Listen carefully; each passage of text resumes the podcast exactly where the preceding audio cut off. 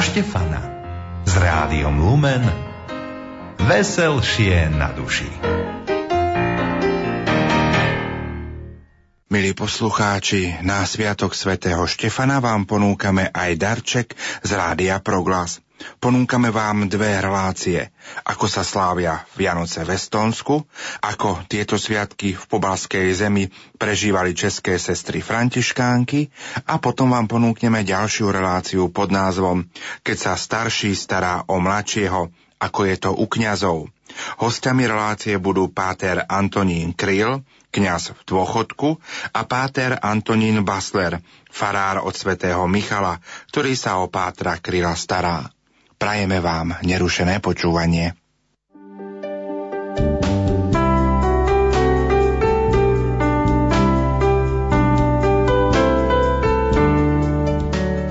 Pokojný čas s vysíláním proglasu přeje od mikrofonu Radka Ruskovcová. Z brněnského studia jsme přepojili do Olomouce, ale ani v Olomouci nezůstaneme, vydáme se totiž do Estonska. Mými hosty jsou české sestry neposkvrněného početí Pany Marie, třetího řádu svatého Františka z Asizi. Já vítám ve studiu sestru Vojtěchu Zikešovou. Ahoj Vojtěcho. Také pěkně zdravím. A sestru Hyacintu Jedličkovou i tebe vítám na vlnách proglasu. Ahoj. Děkuju. Sestry v současnosti sídlí v Olomouci, ale právě ve druhém největším městě Estonska, Tartu, mají svoji misii, působí v tamnější katolické škole. Proč právě Tartu? Naše sestry se vydaly do Estonska, když tam byly pozvány na misie před druhou světovou válkou. Tenkrát naše sestry šly do misí do Jižní Ameriky a pak také na sever do Estonska.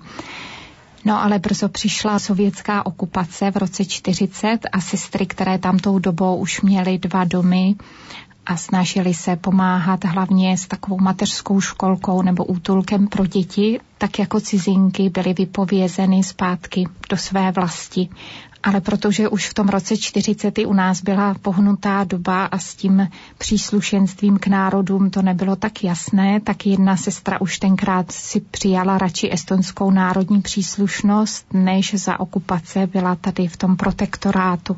Takže ta tam zůstat musela a dvě ještě sestry s ní tajně zůstaly i nadále, netušíc, že tam přežijí 50 let těžkého komunismu a pak se vrátili, jedna tam zemřela a dvě stařičké sestry se vrátily až v roce 87. Takže naše sestry tam sloužily v těch dobách těžkých a když potom přišla svoboda do naší země, tak farníci jezdili prosit zase zpátky k naší matce představené o sestry, aby se do Tartu a do Pernu, po případě to bylo druhé místo, kde sestry byly, mohly vrátit. No a jezdili a prosili a prosili a jezdili, až to pak dopadlo v roce 97, kdy jsem tam na zkoušku já a sestra Hyacinta šli obnovit komunitu. No, sestro Vojtěcho, jak jsem se dočetla, ty jsi tam zůstala 13 let. Je to tak? Tak já jsem tam byla jenom 10 a půl, ale tady sestra Hyacinta 14. Jak vypadá váš klášter ve městě Tartu? Tak ze začátku to nebylo lehké. Když jsme tam přišli, tak jsme vlastně neměli kde bydlet, tak jsme bydleli ve škole ve dvou místnostech dva roky a snažili jsme se najít místo, kde bychom měli trvalý klášter.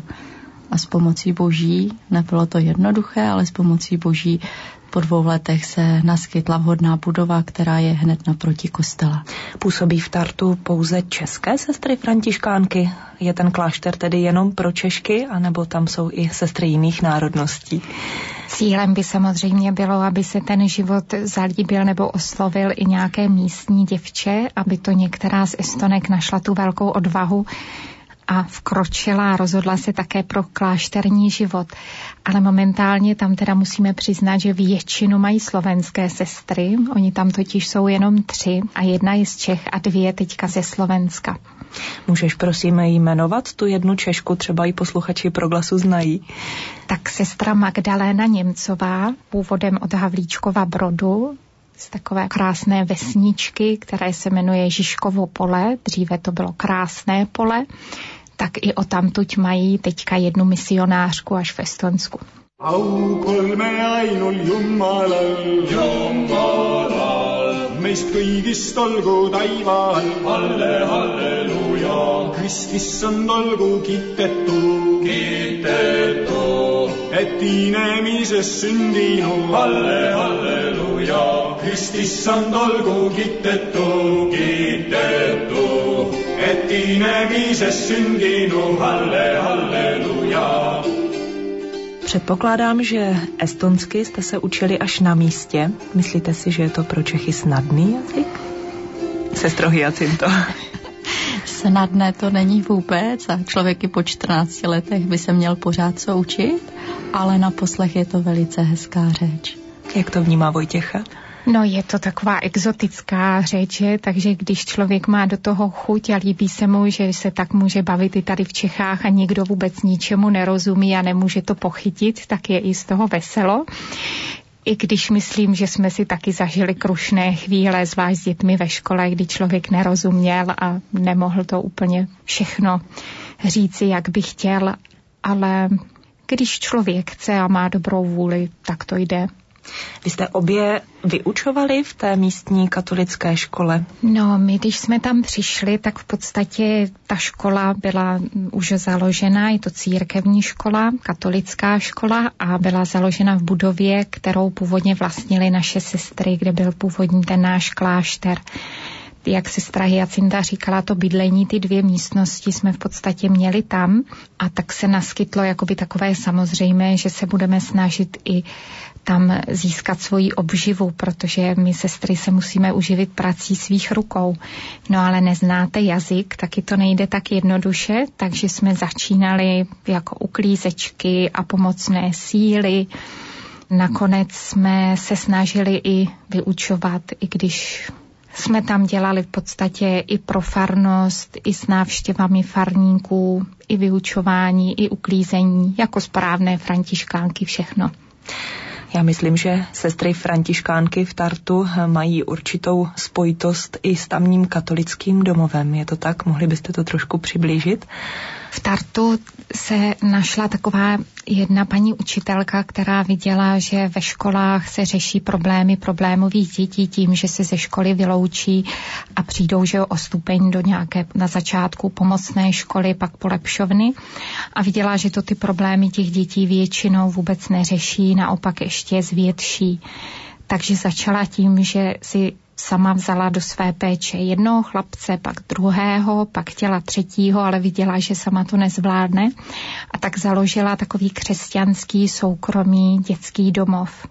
No a protože my jsme zase pracovali ve škole a jako správná katolická škola, aby byla katolická, má být otevřená všem, tam je jenom velmi malá ta diaspora katolíků, takže opravdu jsme se snažili být otevření jako správná katolická škola i nevěřícím, i ostatním církvím a podpořit i tady ten křesťanský domov.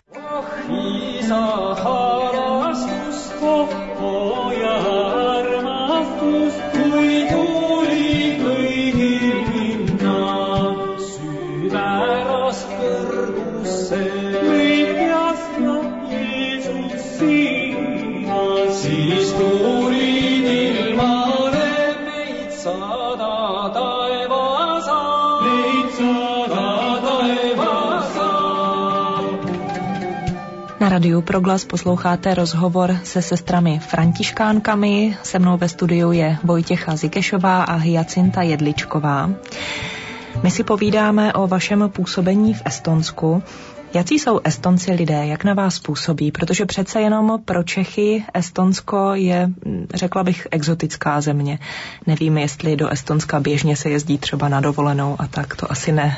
No já bych řekla, že aspoň jsem si tam oskoušela, že mám taky svůj temperament a že jsem živější, což bych si tady v Čechách tak nepřipadala. Spíš bych si sama za sebe přišla, že radši někde někoho poslouchám a sedím si v koutku. Tak tam jsme byli my české sestry považovány za někoho, kdo opravdu má svůj temperament a jsme takové živější. Estonci jsou tiší, své rázní, hrdí na svůj národ, na svoji minulost a to sebou i nese takovou bojovnost za věci. nejsou takový, že by se lehce dali přemluvit a to je, myslím, i dobrá vlastnost s tím, že my někdy se otáčíme velmi lehce za to, odkud nám přichází jakýsi užitek. Když to Estonec, když jednou řekne ano, tak ano, když ne, tak ne a zatím si stojí. Oni si museli tu svoji svobodu a vůbec tu svoji existenci velmi tvrdě vydobít, protože Estonců je jenom milion a když vezmeme, že přežili celý ten sovětský svaz jako republika, se svojí samozprávou, dokonce i tak, že v Tartu je jedna z nejstarších univerzit severní Evropy a po celou dobu Sovětského svazu se tam vyučovalo estonsky, což pro národ v tak obrovském kolosu, jako byl Sovětský svaz, není tak samozřejmé. No a pak taky rádi zpívají, říkají, že si tu svoji svobodu vyspívali a myslím si, že když už jednou to svoje srdce otevřou někomu v tom přátelství, tak je to opravdu na pořád, i když to ze začátku hodně dlouho trvá. Nás třeba, když jsme tam přišli nové, tak trvalo několik let, než nás někdo pozval na návštěvu k sobě domů. Pořad Olomouckého studia Radim se sestrou Vojtěchou a sestrou Hyacintou vysíláme v období Vánoc. Já, než se vydáme do Vánoc v Estonsku, tak bych se ráda zaměřila ještě na to období, které předchází, tedy na období adventu. U nás v České republice chodí Mikuláš, tradičně jsou dodržovány lidové zvyky spojené třeba se svátkem svaté Barbory nebo svaté Lucie. Jak je to v Estonsku? Jaké jsou tamní zvyky v období adventu? Tak Estonci si drží hodně těch národních svátků, které jsou z doby křesťanství, jako svatého Michaela nebo svatého Martina, svaté Kateřiny, ale už často ani nevědí, že to je z těch dob. Vědí se, že je takzvaný kadripev, to je den Kateřiny nebo madripev. Stejně tak po celý advent, když se připravujeme na Vánoce, tak tam obcházejí nebo se vynořují takzvaní pekapici, jsou to malí skřítkové a ti vám dělají radost. Tu můžete najít třeba bonbon v botě nebo vám někdo tajně umíje nádobí. Ti pekapici jsou skřítkové, kteří mají červené čepičky, ale nikdy nikdo je neviděl, takže v podstatě ať zase posluchači vědí, že to nemyslím tak vážně, tak je to taková určitá tradice, kdy ať ve škole učitelé připravují něco malého pro děti, nebo i děti navzájem by si měli dělat radost, protože ty vánoční svátky jsou opravdu dny radosti. Sestro Hyacinto, jaké počasí bývá o Vánocích v Tartu? Prožila jsi tam mnoho let, je tam vždycky sníh, nebo jak vůbec je v Estonsku v zimě? Sníh tam bývá, bývají tam někdy i velké mrazy, nejtuchší zima byla asi, když bylo minus 30 a to už člověk přemýšlí, jestli musí jít ven nebo nemusí, jestli by se stačilo udělat něco k jídlu z toho, co je v zásobách, a nebo jít nakoupit. Když eh, takhle mrzne třeba týden, tak eh, zamrzne úplně moře z ostrovu na ostrov a to potom vyhlásí v televizi, že už je otevřená ta cesta a auta mohou jezdit po ledě. Po ledě. Mm-hmm. Nastaví se značky a je určená jenom rychlost, že jenom třicítkou. Někdy jsem takhle nejela, ale jako zážitky těch, kteří jeli a viděli o kus dál, jako jak se plaví trajekt, jak jste vy, sestry, slavívali v Estonsku štědrý den? Měli jste tam třeba nějaké tradiční estonské jídlo, nebo jste si dělali české Vánoce v Estonsku? Sestra Hyacinta bude přes ty pokrmy asi, taky to vidím na očích, takže máš slovo. Děkuju. Tak ze začátku jsme přece jenom z Čech, takže jsme si nějak tak jako to, co tam nebylo, třeba, že se postává a v kádích eh, s vodou se prodávají kapři, to tam vůbec nebylo. Což bylo tak ta nás... voda je asi zamrzlá, že? Velice zvláštně a bylo to i tím, že vlastně estonské štědrovečerní jídlo není ryba ani kapr, ale jsou to krvavá jelítka, brambory a zelí tak ze začátku jsme vlastně řešili, že jsme si vždycky jako koupili i nějakou rybu, ne sice živého kapra do vany, ale rybu a pak přišlo období, kdy jsme měli i rybu, i krvavá jelítka a pak už jsme přešli na dobu, kdy už teda jsme měli jenom ty krvavá jelítka. Mají Estonci stromeček nazdobený? Na něm si velmi zakládají, myslím, stejně jako u nás, zvláště proto, že v těch dobách Sovětského svazu to měli zakázané a i 25. i 26. prosince byly pracovní dny a oni vlastně směli ty Vánoce slavit až s dědou mrázem na 1. ledna. Takže když si ho doma zdobili, muselo to být tajně a museli být připravený i na jakýsi postih. Ale dnes, kdy mají tu svobodu, tak stromeček, myslím, nechybí v žádné rodině.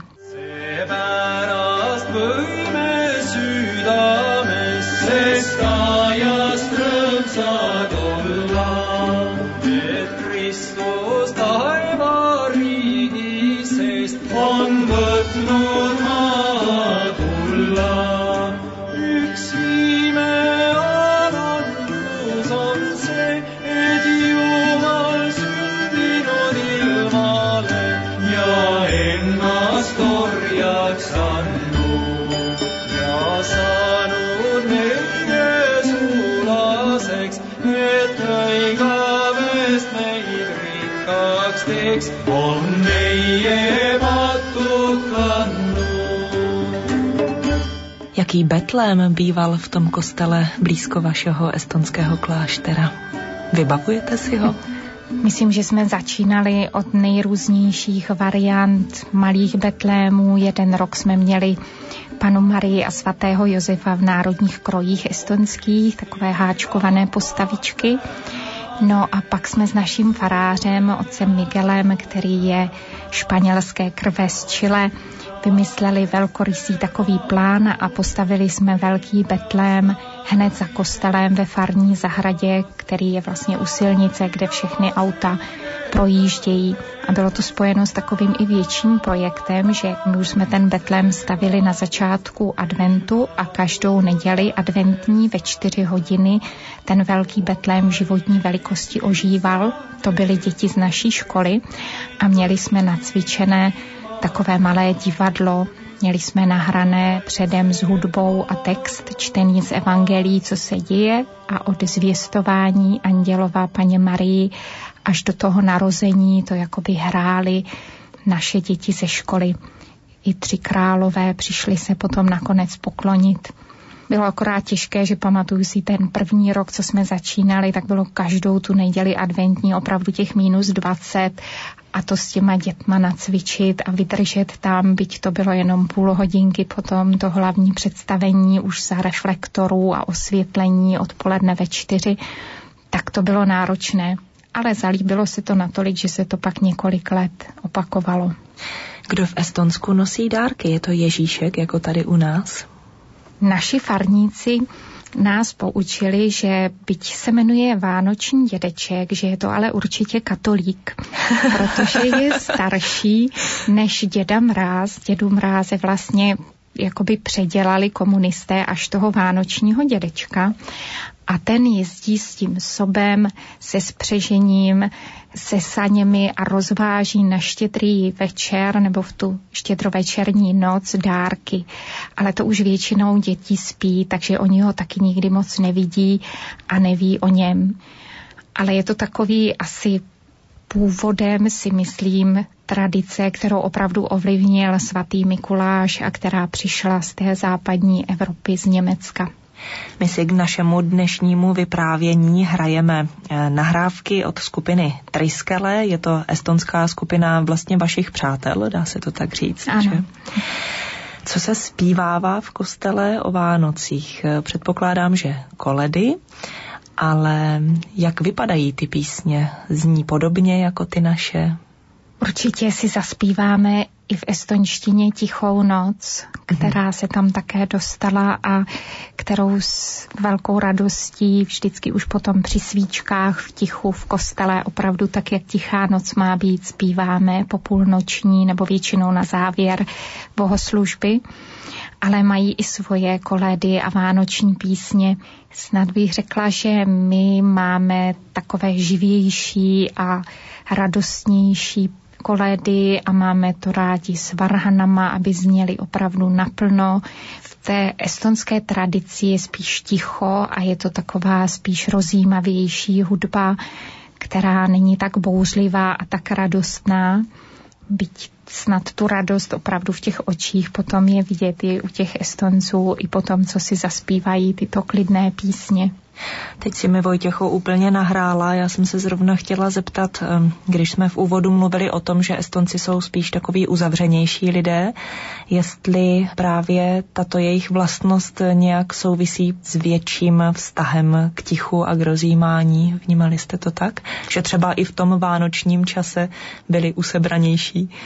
Já bych řekla, že rádi přicházejí třeba i, jako by my nazýváme ty lidi nevěřící, do kostela, když je otevřený, kdy tam nikdo není a kdy si mohou v tichu tam sednout a sami od srdce si s Pánem Bohem popovídat nebo aspoň jenom tak v tichu tam strávit nějakou dobu, spíš než když byly nějaké společné bohoslužby. Myslím, že v Estoncích je daleko víc ještě v srdci takový spětí s přírodou, protože ta země je ještě taková nedotčená, čistá, najdete tam velké jezera, moře, lesy, kde se můžete křížem krážem procházet. A protože to osídlení je opravdu malé, tak nenarazíte dlouho na člověka a tak jejich představa i ráje, někdy když si o tom jsme si s nimi povídali, tak je to les, louka a jezero a často všechno v tichu.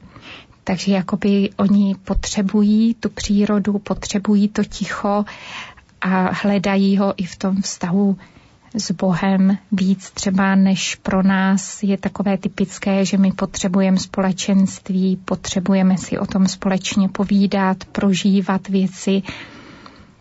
Proto i v Estonsku nenajdete takové klasické vesnice, jako my máme kostelíček a okolo náves a jeden baráček vedle druhého. V Estonsku mají takové usedlosti, farmy maličké a ty jsou od sebe hodně vzdálené, ty lidi necítí takovou tu potřebu toho soužití společného. Na misie v Estonsku myslí sestry františkánky i ve svém klášteře v Hrnčířské ulici v Olomouci. V přízemí tohoto kláštera totiž provozují misijní kavárnu Ede, což v estonštině znamená sestra. V čem ještě je kavárna Ede misijní? Jak to pojímáte? tak my jsme chtěli, aby každý, kdo do naší kavárny přijde, tam se cítil dobře, cítil se tam přijat a mohl zakusit krom dobré kávy ještě i něco jiného. Každý zákazník je zván ještě o poschodí výše, než je naše kavárna, kde máme naši klášterní kapličku a knihovnu. A tak kdyby někdo měl chuť si k té dobré kávě nebo k něčemu estonskému ještě i najít nějaké potěšení pro duši, tak si může v té knihovně najít nějakou knížku a chvíli posedět v té naší kapli a svěřit třeba to, co má na srdci, protože Bůh slyší, ať je někdo jak říkáme, věřící či nevěřící, tak tam může i svoje radosti, i starosti svěřit mohou návštěvníci kavárny Ede podporovat, a teď nemyslím jenom duchovně, jenom modlitbou, a právě tu vaši estonskou misi nějakým jiným způsobem? Tak my jsme tu naší kavárnu před dvěma lety s takovou myšlenkou i otvírali. Chtěli jsme, aby to bylo propojené tam, kde se sestrou Hyacintou máme kus našeho srdce, které nešlo vzít zpátky, ale v tom Estonsku zůstalo.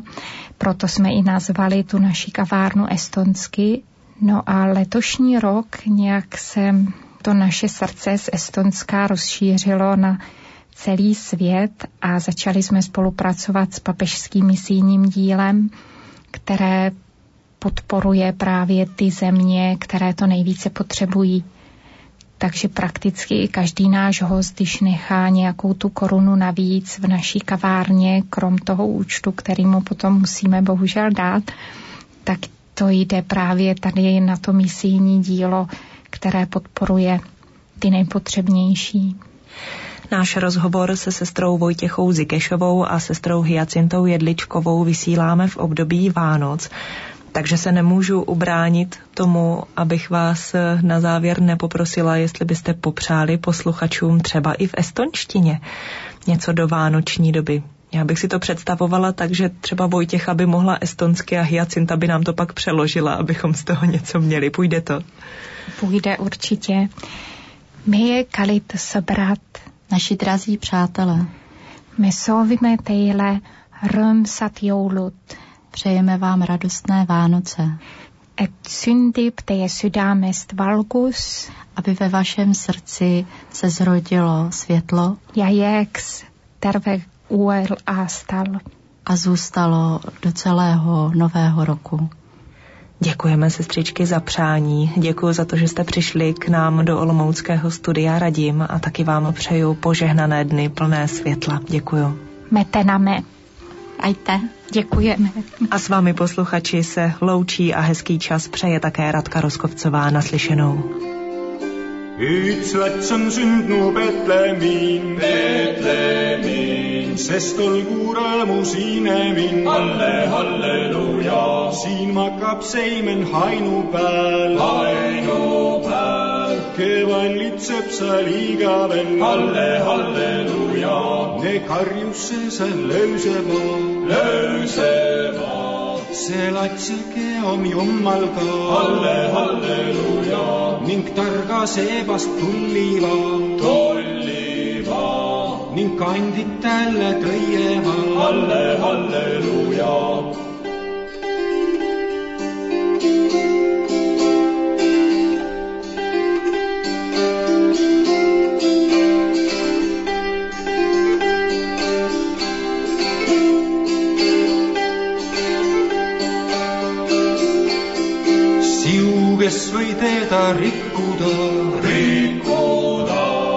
ta saine veres pattuta. Halle, halleluuja, see liha on meie sarnane, sarnane. ei ole patust roojane, Halle, halleluuja, et sa saad tema sarnases sarnases. ning taivariigi omatses. Halle, halleluuja, see armuliku aja ees, aujumalale igavesti. halle, halleluuja.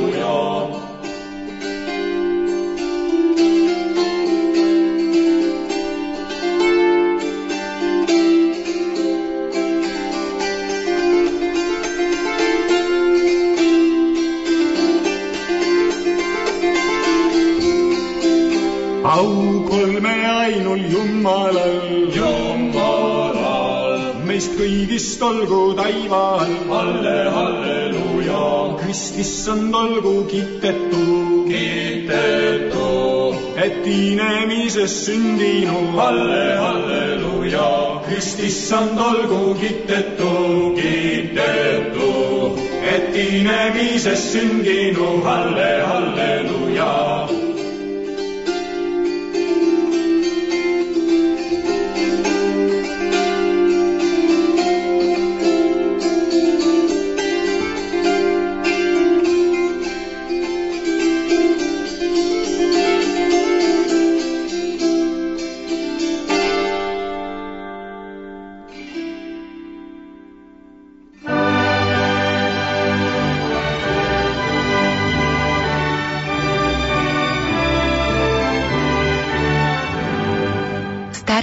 Mladosť navracajú, Mladým nesmiernu radosť dajú.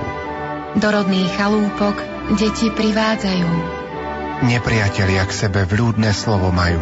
Na prehrmené roky ľudia spomínajú. Tu najkrajšiu pieseň pery zaspievajú. To najcenejšie zo srdc ľudia rozdávajú. Takú čarovnú moc len Vianoce majú. Do života ľudí spásu prinášajú.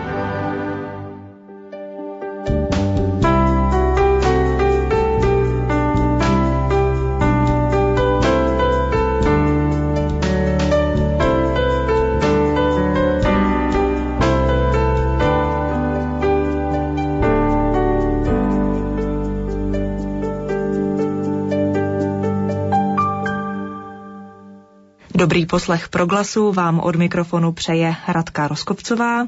Sešla jsem se v Olomouckém studiu radím s paterem Antonínem Baslerem, který je dnes tedy mým hostem. Dobrý den, otče, zdravím vás. Dobrý den. Náš rozhovor budeme v premiéře vysílat v období Vánoc, v období, kdy se má rodina sejít, kdy mají lidé a blízcí držet pohromadě. My se s otcem Antonínem Baslerem chceme bavit o tom, jaké to je, když drží pohromadě kněží. A sice takovým zvláštním způsobem. Otec Antonín Basler, farář od svatého Michala v Olomouci, totiž přijal do své domácnosti, jestli to tak mohu říct, starého kněze otce Antonína Kryla. Otče Antoníne, kdy se to stalo? Jak dlouho už otec Antonín Kryl u vás bydlí? Otec Antonín už u mne bydlí asi sedm let. Ta původní myšlenka snad ani nevím, kdy vznikla, ale vzpomínám si, že pater Antonín, když byl na svém prvním místě před 69 lety, a to bylo ve farnosti Ruda nad Moravou, odkud pocházím, tak ho tam všichni měli nesmírně rádi. Dodnes eh, ti staří na něho vzpomínají jako na kněze, na kterém viděli tak nějak dobře zrealizované to poslání kněžské.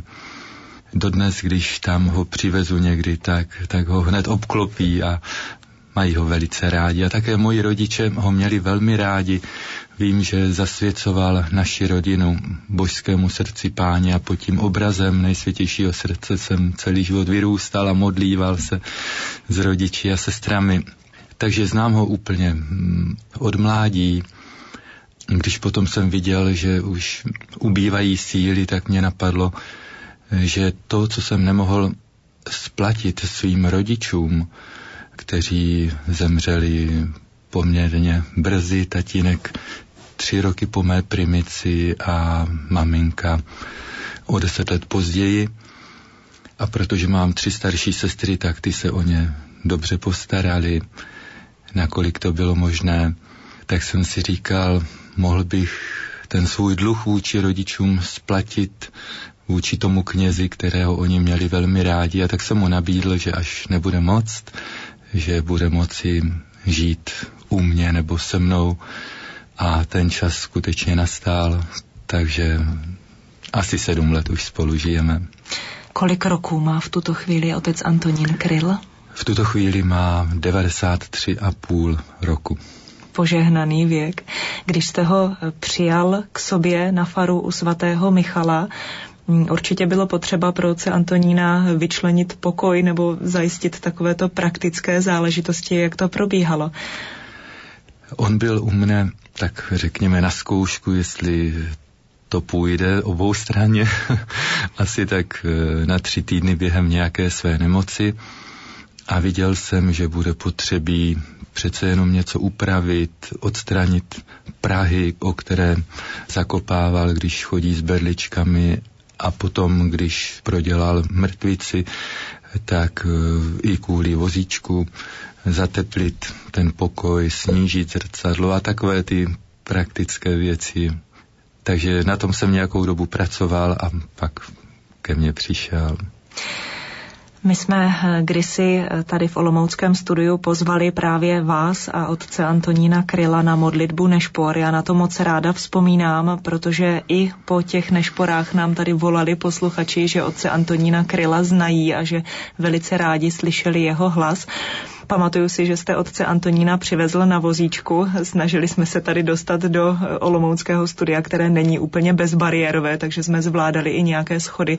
Jak je to teď s otcem Antonínem? Protože pokud vím, on na tom vozíčku sedí stále, ale fara u svatého Michala má velké schodiště. Vy jste, myslím, až ve druhé patře. Je to tak. Na faře u svatého Michala je takové, řekl bych, prozřetelnostní až ideální propojení s kněžským seminářem. Jednak po té technické stránce, že v semináři je výtah, takže když jsme někam jeli autem, ať už do nemocnice nebo na návštěvy, tak po rovině z mého bytu průchodem mezi těmi dvěma institucemi se dostaneme až k tomu výtahu, sjedeme dolů a tam musí překonat asi šest schodů a může nasednout přímo do auta. Takže to je veliká výhoda.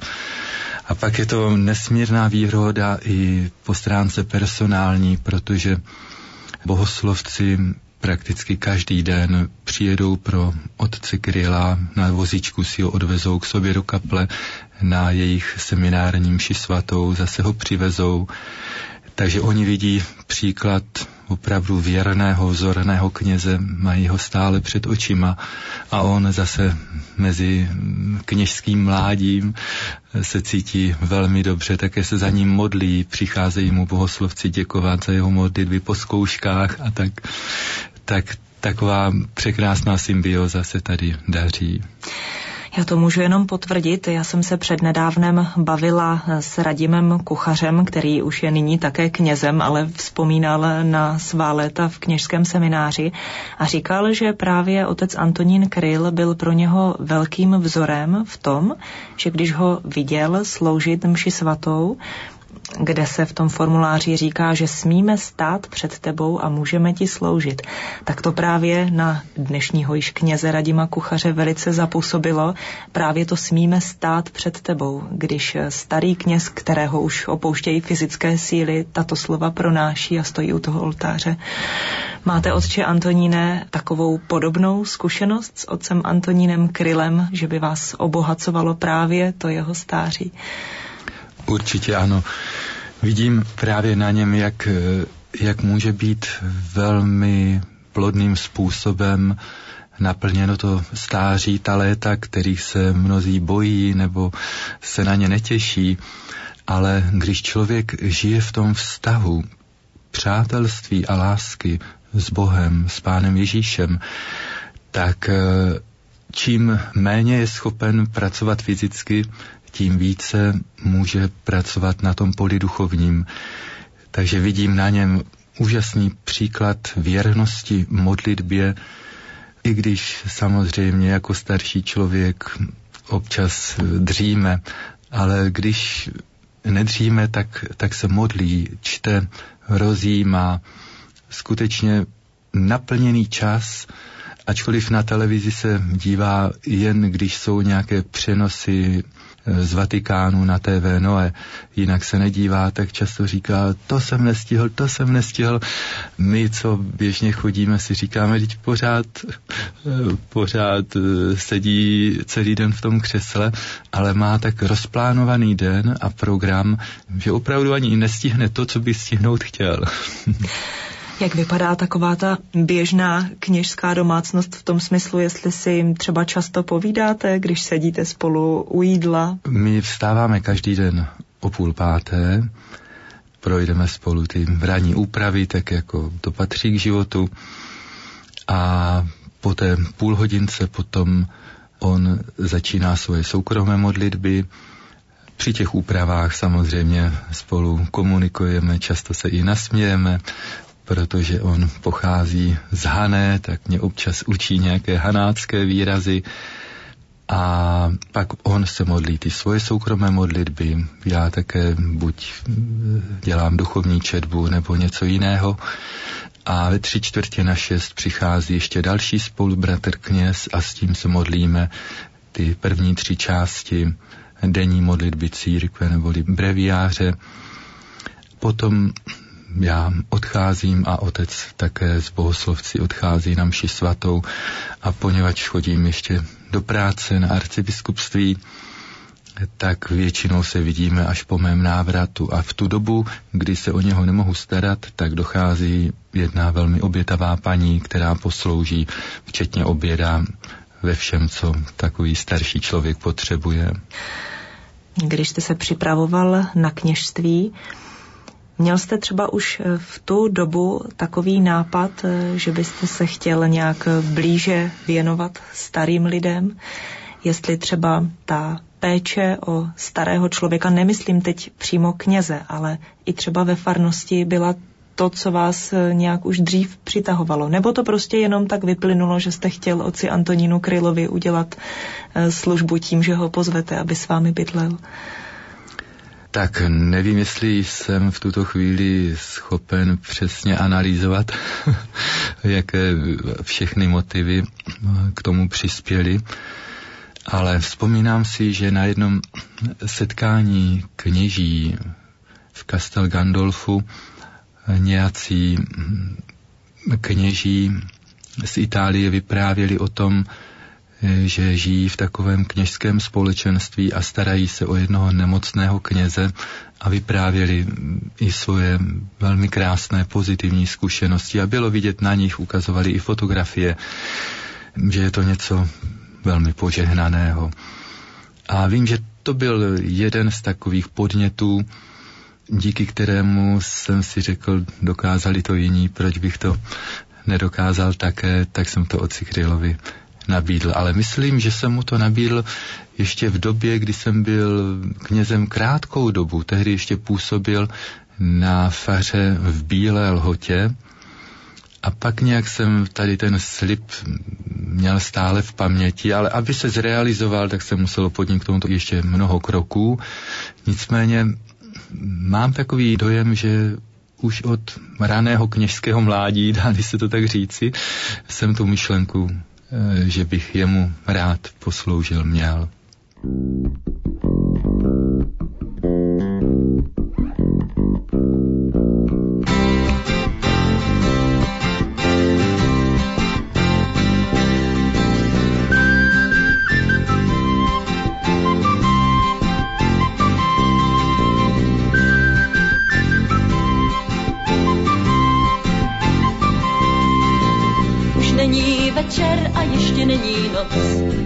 Ty marně zkoušíš spát.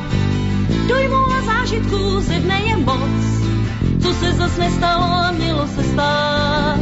Si tak otěže a skrutit pět, myšlenek tuže, nejde to hned.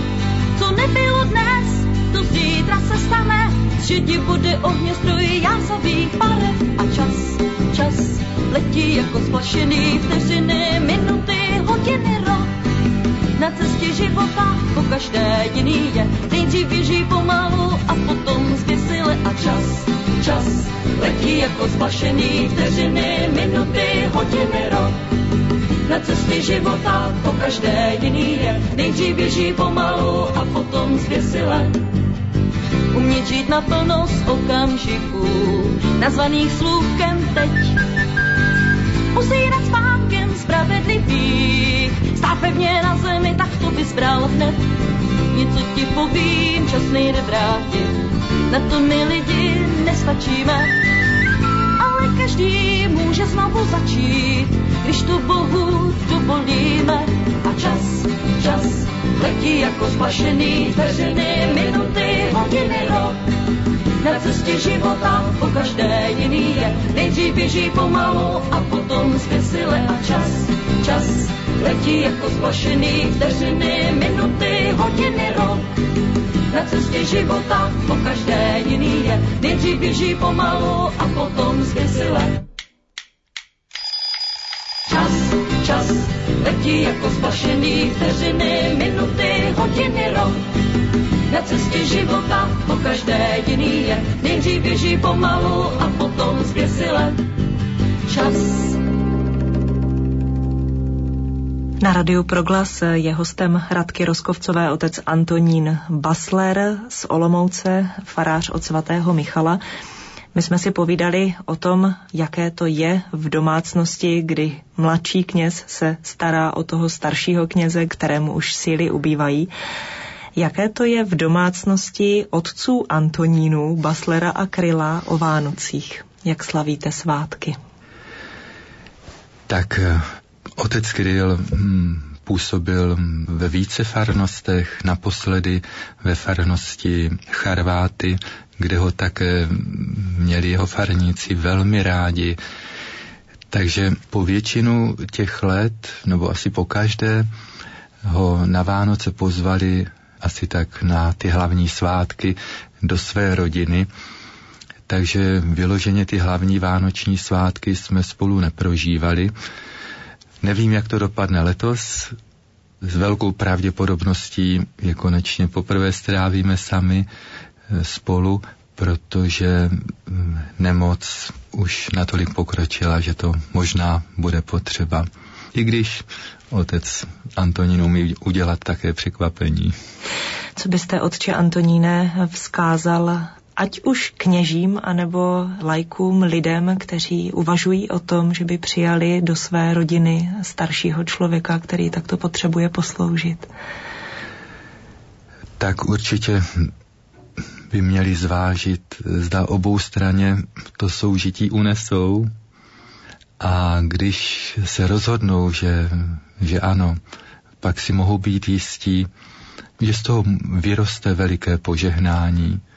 Jednak to slovo pánovo, cokoliv jste učinili jednomu z mých nejmenších měst jste učinili, že často na to myslím, když třeba pomáhám otce Antonína oblékat, že vlastně mám možnost to prokazovat, tyto služby Pánu Ježíši v něm, tak eh, je to veliké. A pak jakékoliv soužití, kde lidé usilují o vzájemnou lásku, poněvadž jsme věřící lidé, že víme, co nám Pán Ježíš říká, milujte se navzájem, jak jsem já miloval vás, tak eh, ten moment, že Ježíš slibuje svou přítomnost těm dvěma nebo třem, kteří se takto snaží žít, tak to je něco nesmírně silného, obohacujícího pro obě strany a jak mám zkušenosti i pro ty, kteří se s takovýmto byť malým společenstvím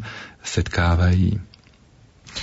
Děkuji vám za hezký rozhovor, za krásná slova a přeju vám, otče Antoníne, vám i otci Antonínu Krylovi radostné a požehnané Vánoce. Děkuji a já je přeji všem posluchačům i vám. Od mikrofonu se loučí a hezký čas třeba ve společenství dalších pořadů na proglasu přeje Radka Roskovcová naslyšenou. Naslyšenou.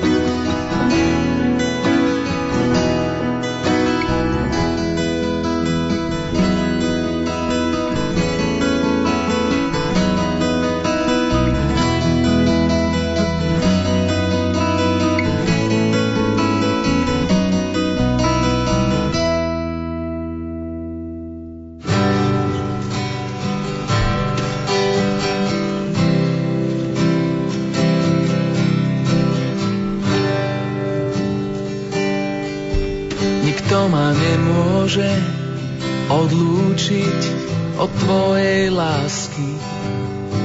Nikto ma nemôže odlúčiť od tvojej lásky. Nikto ma nemôže odlúčiť od tvojej lásky. Tebe patrím.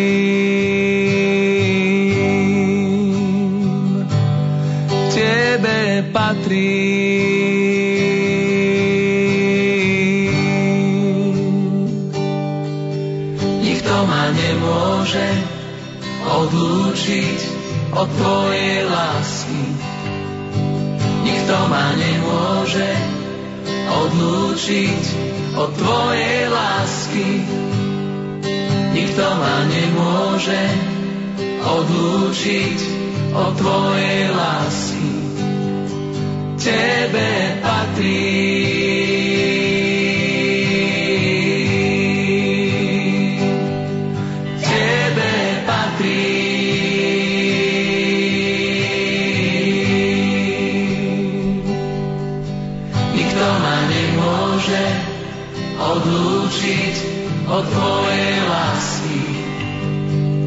Nikto ma nemôže odlúčiť od tvojej lásky. Nikto ma nemôže odlúčiť od tvojej lásky. Tebe patrí.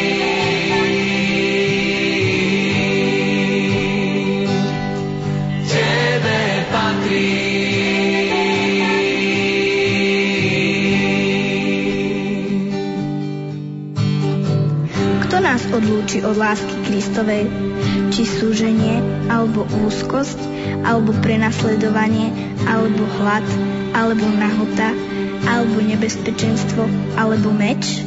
lebo som presvedčená, že ani smrť, ani život, ani anieli, ani vrchnosti, ani moci, ani prítomné, ani budúce veci, ani vysokosť, ani hlbokosť, ani ktorékoľvek iné stvorenie nebude môcť nás odlúčiť od lásky Božej, ktorá je v Kristu Ježišovi, našom pánovi. Nikto ma nemôže odlúčiť od Tvojej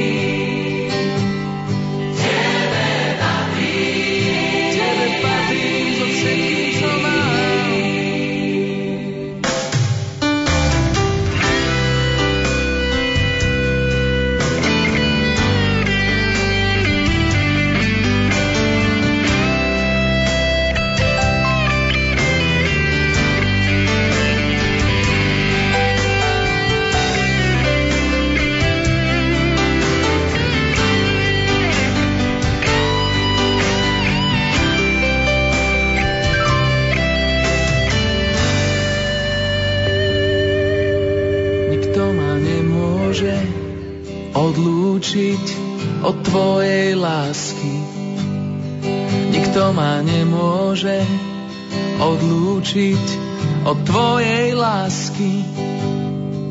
Nikto ma nemôže odlúčiť od Tvojej lásky. Tebe patrí.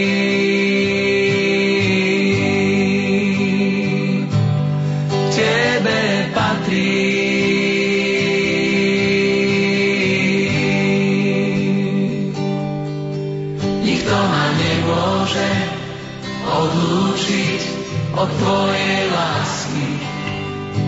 Nikto ma nemôže odlúčiť od Tvojej lásky.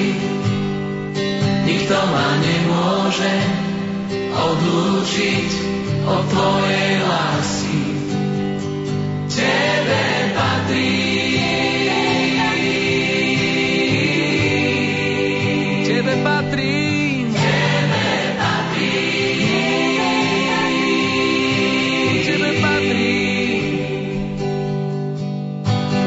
Nás odlúči od lásky Kristovej?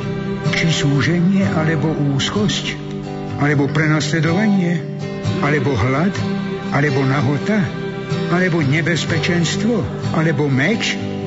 Lebo som presvedčený, že ani smrť, ani život, ani anieli, ani vrchnosti, ani moci, ani prítomné, ani budúce veci, ani vysokosť, ani hlbokosť, ani niektoré iné stvorenie nebude môcť odlúčiť nás od lásky Božej, ktorá je v Kristu Ježišovi našom pánovi. Nikto ma nemôže odlúčiť od Tvojej lásky. Nikto ma nemôže odlúčiť od Tvojej lásky. Nikto ma nemôže odlúčiť od Tvojej lásky.